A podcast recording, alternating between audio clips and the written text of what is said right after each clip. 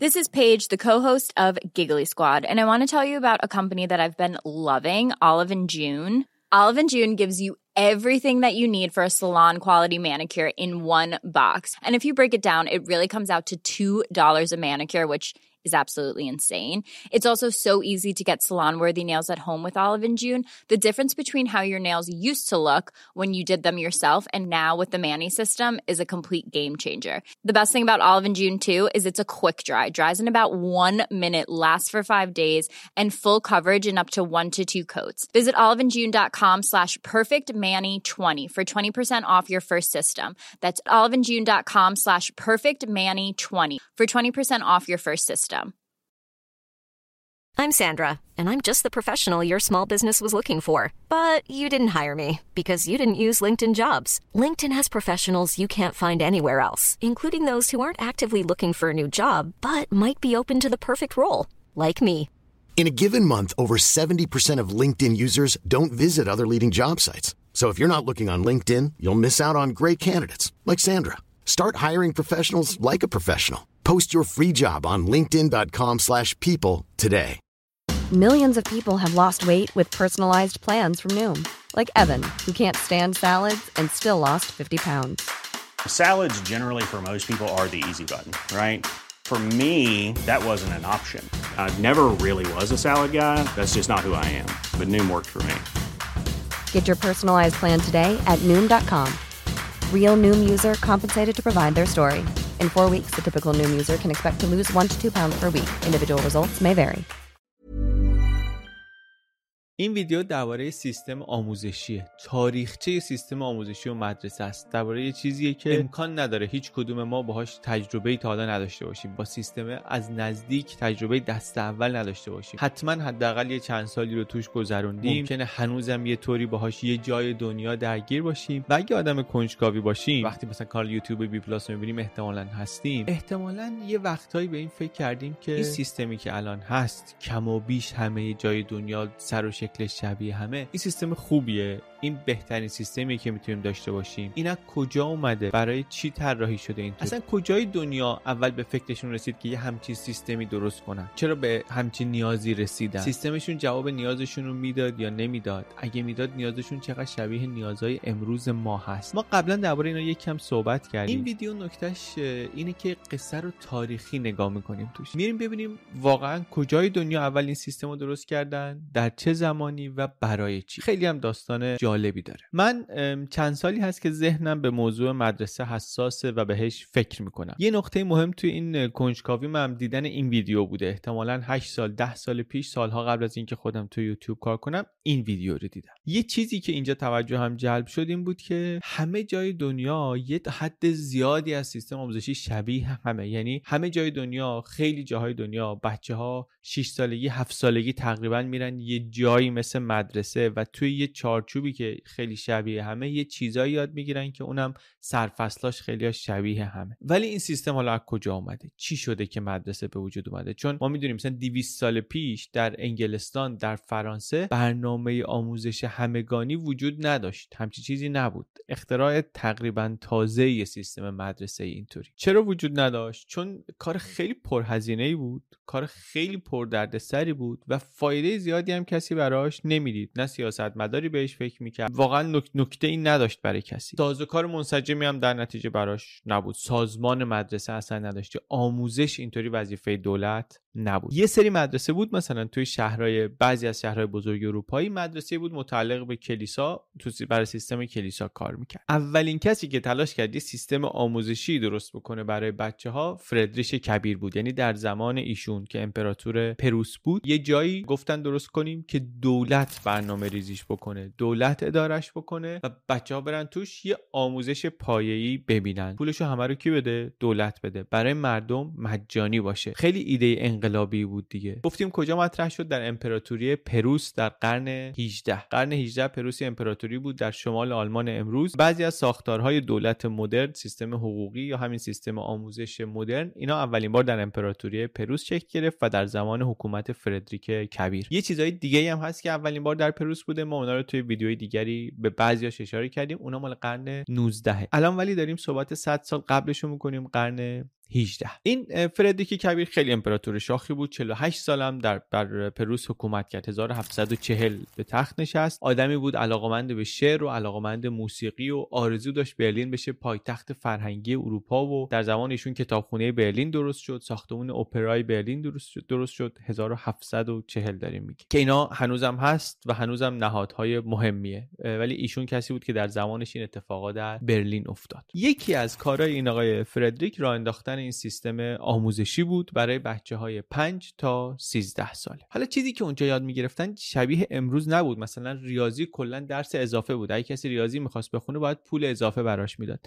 ولی کلیت قصه این که یه سیستمی با هزینه دولت درست بشه برای اینکه سطح فرهنگ جامعه بره بالا ایده ای بود که مال این دوره بود. بعد این آقا در 1786 مرد و امپراتوری پروس هم ضعیف شد و قدرت رقیبشون همسایه فرانسه قدرت گرفت. با ناپلون و در جنگ های ناپلونی اینا رو شکست سختی خوردن و یکی از نتایج این شکست این شد که گفتن که آقا ما این سیستم آموزشی که داریم رو باید ازش یه طوری استفاده کنیم که یه شهروندایی بهمون بده که اون برنامه رو که ما می‌خوایم بتونن اجرا کنن. یعنی ما یه حکومت یه برنامه داریم یه کاری می‌خوایم بکنیم یه بازوی اجرایی براش می‌خوایم. اون باید شهروند باشه. شهرونده چطوری اون کاری که ما می‌خوایم بکنیم و ما می‌خوایم بکنیم رو انجام بده؟ چطوری بهش بگیم چی کار بکن و اونم پی حرف ما بره؟ اینو باید بهش یه سری آموزش بدیم. کجا آموزش بدیم؟ تو همین مدرسه. مدرسه اونجایی که ما باید توش اون شهروندایی رو که می‌خوایم و لازم داریم اونا رو اونجا درست کنیم. پشت ایده آموزش اجباری هم واقعا افکار فیلسوفان بود. مارتین لوتر که عملا بنیانگذار شاخه پروتستان مسیحیت بود قرن 16 درباره این صحبت کرده بود که ما همه رو باید بفرستیم مدرسه در سن پایین. دولت اون نگاهی رو که به دنیا داره باید از بچگی در مغز شهروندان بکاره ترویج کنه. از زمان لوتر تا فیلسوفان قرن 18 آلمان مثل یوهان فیشته که ایشون هم فیلسوف مهمیه از پدران ملیگرایی آلمانیه. اینا هم بعدا داشتن می‌گفتن که این شکست ما در برابر فرانسه شکست ما در برابر ناپلئون نشون میده که ما سیستم آموزشی رو باید اصلاح کنیم که جامعه قوی تری بسازیم جامعه بهتری بسازیم. یعنی باید به بچه ها چی یاد بدیم تو مدرسه؟ باید اینا رو مسئولیت پذیر بار بیاریم. باید کاری کنیم که حرفشنو باشن اطاعت و وظیفه شناسی داشته باشن. اینا رو باید تو مدرسه یاد بگیرن. اصلا محتوای آموزشی حالا اینا که میگم همه نقل قول از ایشون نیستان اینا اون سیستم آموزشی که شکل گرفت دارم میگم چه فکری پشتش بود. سیستم آموزشی که شکل گرفت سه تا چیز روش تاکید داشت. ملیگرایی، توسعه تکنولوژی و آموزش علوم طبیعی. این ایده که بر اساس شروع کردن مدرسه عمومی رو درست کردن. این آقای فیشته البته متفکر خیلی مهمیه بعدها اسمش در قرن بیستم با اوج گرفتن نازیسم در آلمان زیاد شنیده شد.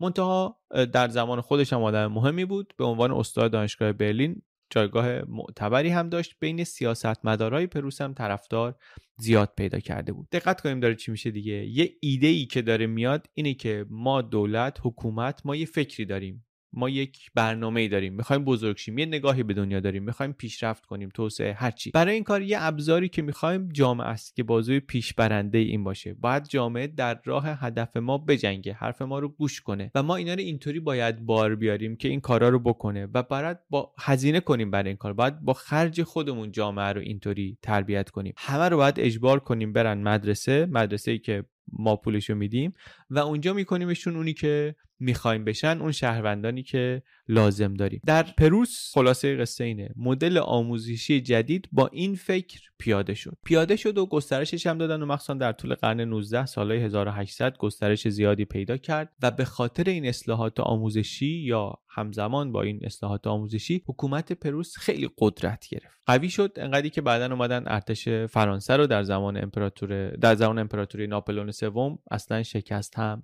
دادن. بعد پیشرفتای پروسیا فقط این نبود دیگه. پیشرفتاشون در زمینه های دیگه بود. مخصوصا در زمینه های نظامی که اصلا یه کمکی که کرده بود برنجلو همین بود. خیلی زیاد پیشرفت کرده بودن. این پیشرفت ها یه چیزی رو که نشون داد به خیلی این بود که این سیستم آموزشی اینا داره درست کار می‌کنه. سیستم آموزشی متمرکز به اینا کمک کرده که اون کاری رو که می‌خوان بتونن انجام بدن. چون شهرونداشون اونطوری که می‌خواستن تربیت کردن. و کم کم سیاستمدارای کشورهای دیگه هم شاخکاشون تیز شد. بقیه کشورها هم افتادن به فکر اینکه یه سیستم آموزشی درست کنن مثل پروس متمرکز باشه. دیگه این شد اون دوره‌ای که از بقیه دنیا را میافتادن بیان پروس. ببینن که سیستم آموزشی اینا چیه؟ اینو مطالعهش می‌کردن. از جمله اینا یک آمریکایی بود به نام هوراس مان. ایشون 1843 از کنگره آمریکا سفر کرد پروس که بره با سیستم آموزشی اون آشنا بشه و واقعا اون سفر شد شروع کننده توسعه سیستم آموزشی پروسی در جهان. یعنی هم در آمریکا شروع کرد هم بعدا جاهای دیگه.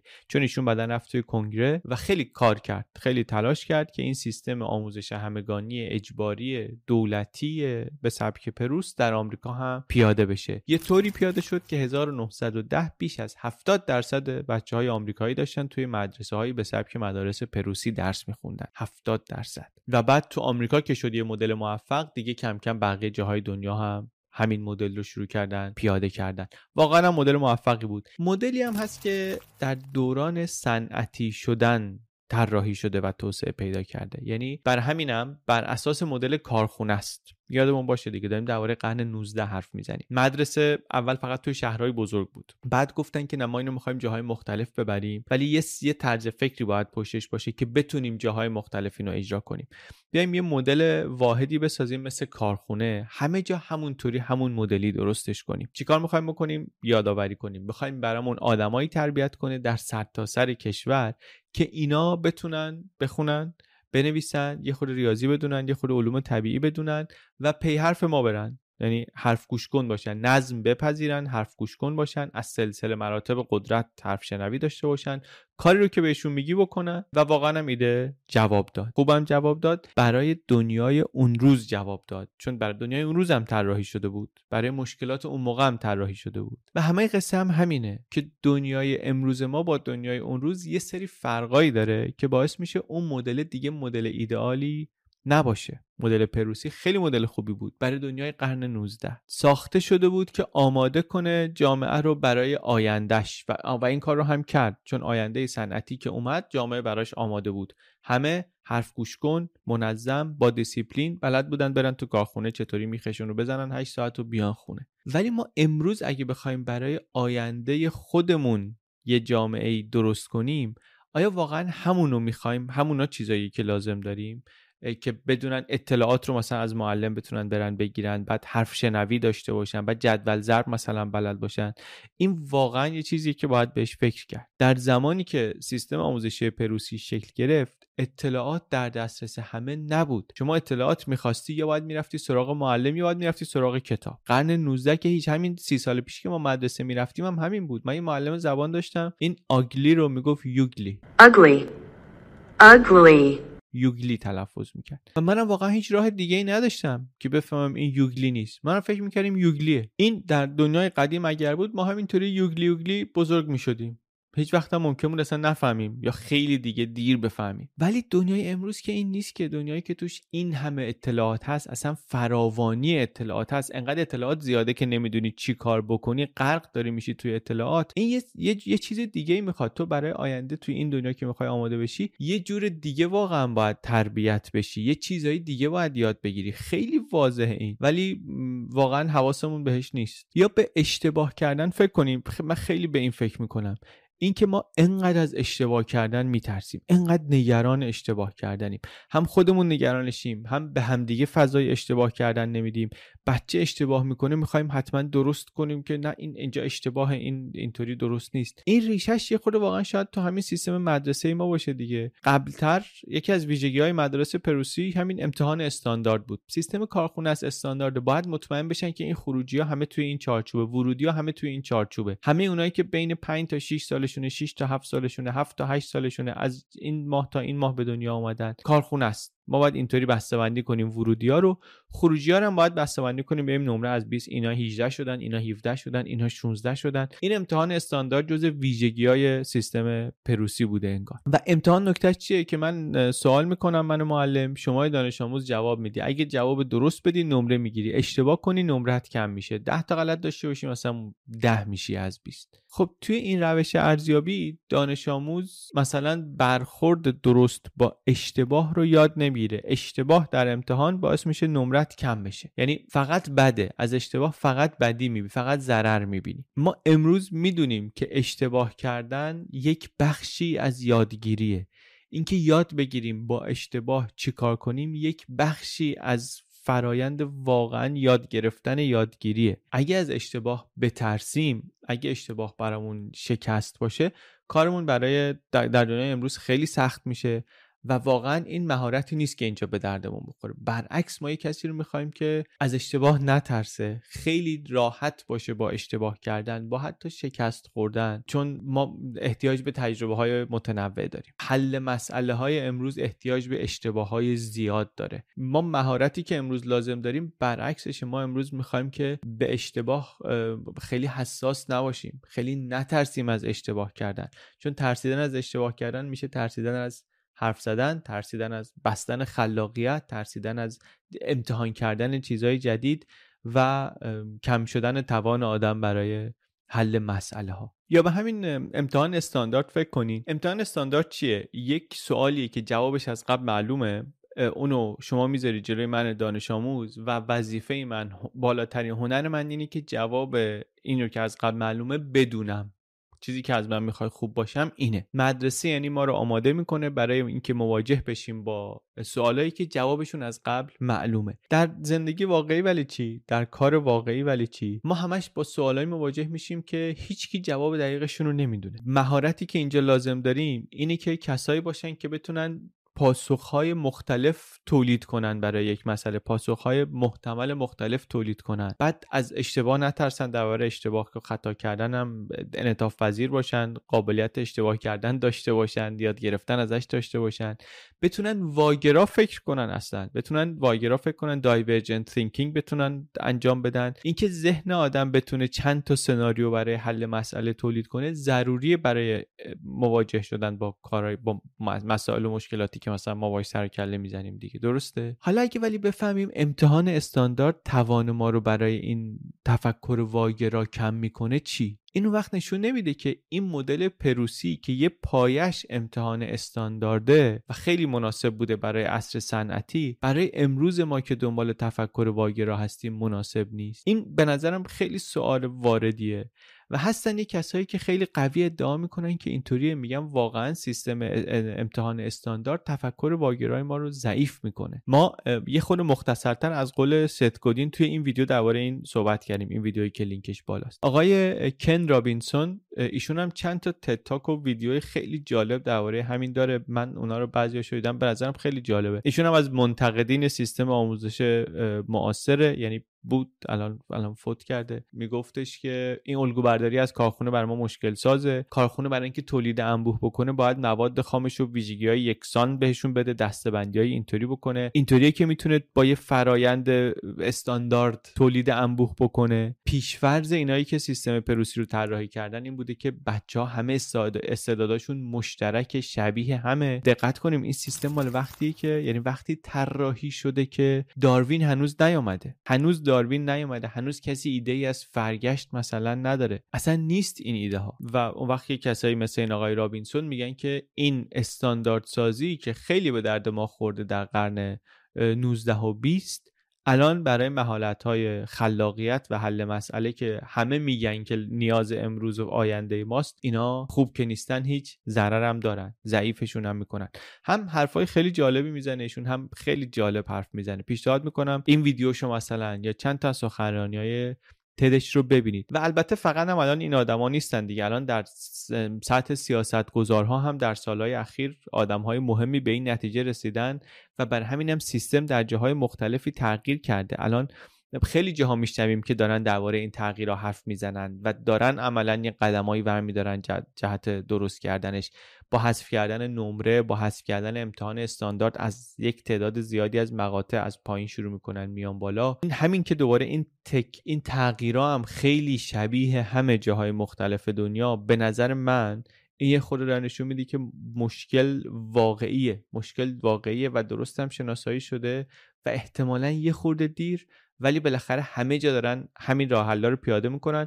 ما حواسمون باشه اگر این مشکل مشکل پس درست شناسایی شده بود ببینیم بقیه پیامداش چی بود؟ شاید خودمون بتونیم یه مقداری جلوی اون اشکالاتش رو بگیریم. به خاطر اینکه اینم باز یه مسئله دیگه است دیگه. اگر بچه بگیم تو مدرسه آماده نمیشه نسل جدید در مدرسه آماده نمیشه برای مسائل دنیای واقعی وظیفه خونه و خانواده و پدر و مادرش یه خورده سنگینتر میشه در حالی که امکان اونها یه خورده کمتره. چون هر دوشون به احتمال زیاد دارن کار می‌کنن. هر دو سر کارن هر دوشون مشغولن. بر همین در کنار پیشنهادهایی که بعضیا تو تغییر سیستم آموزشی اینا میدن میگن یک پیشنهادهای دیگه ای هم هست که می‌تونه اینجا اثر مثبت بذاره و باعث به پیشرفت بشه در آینده. اونم مثلا اینه که زمان کار کم بشه. ما توی خلاصه کتاب آرمان شهری برای واقع گراها توی پادکست بی پلاس قبلا گفتیم. گفتیم که اوایل انقلاب صنعتی می‌گفتن که بیکاری بتالت اینا خیلی بده همه باید همش کار کنن فلان. ولی بعدا این دیدگاه یه خورده تغییر کرد. یه خورده تغییر کرد. برتراند راسل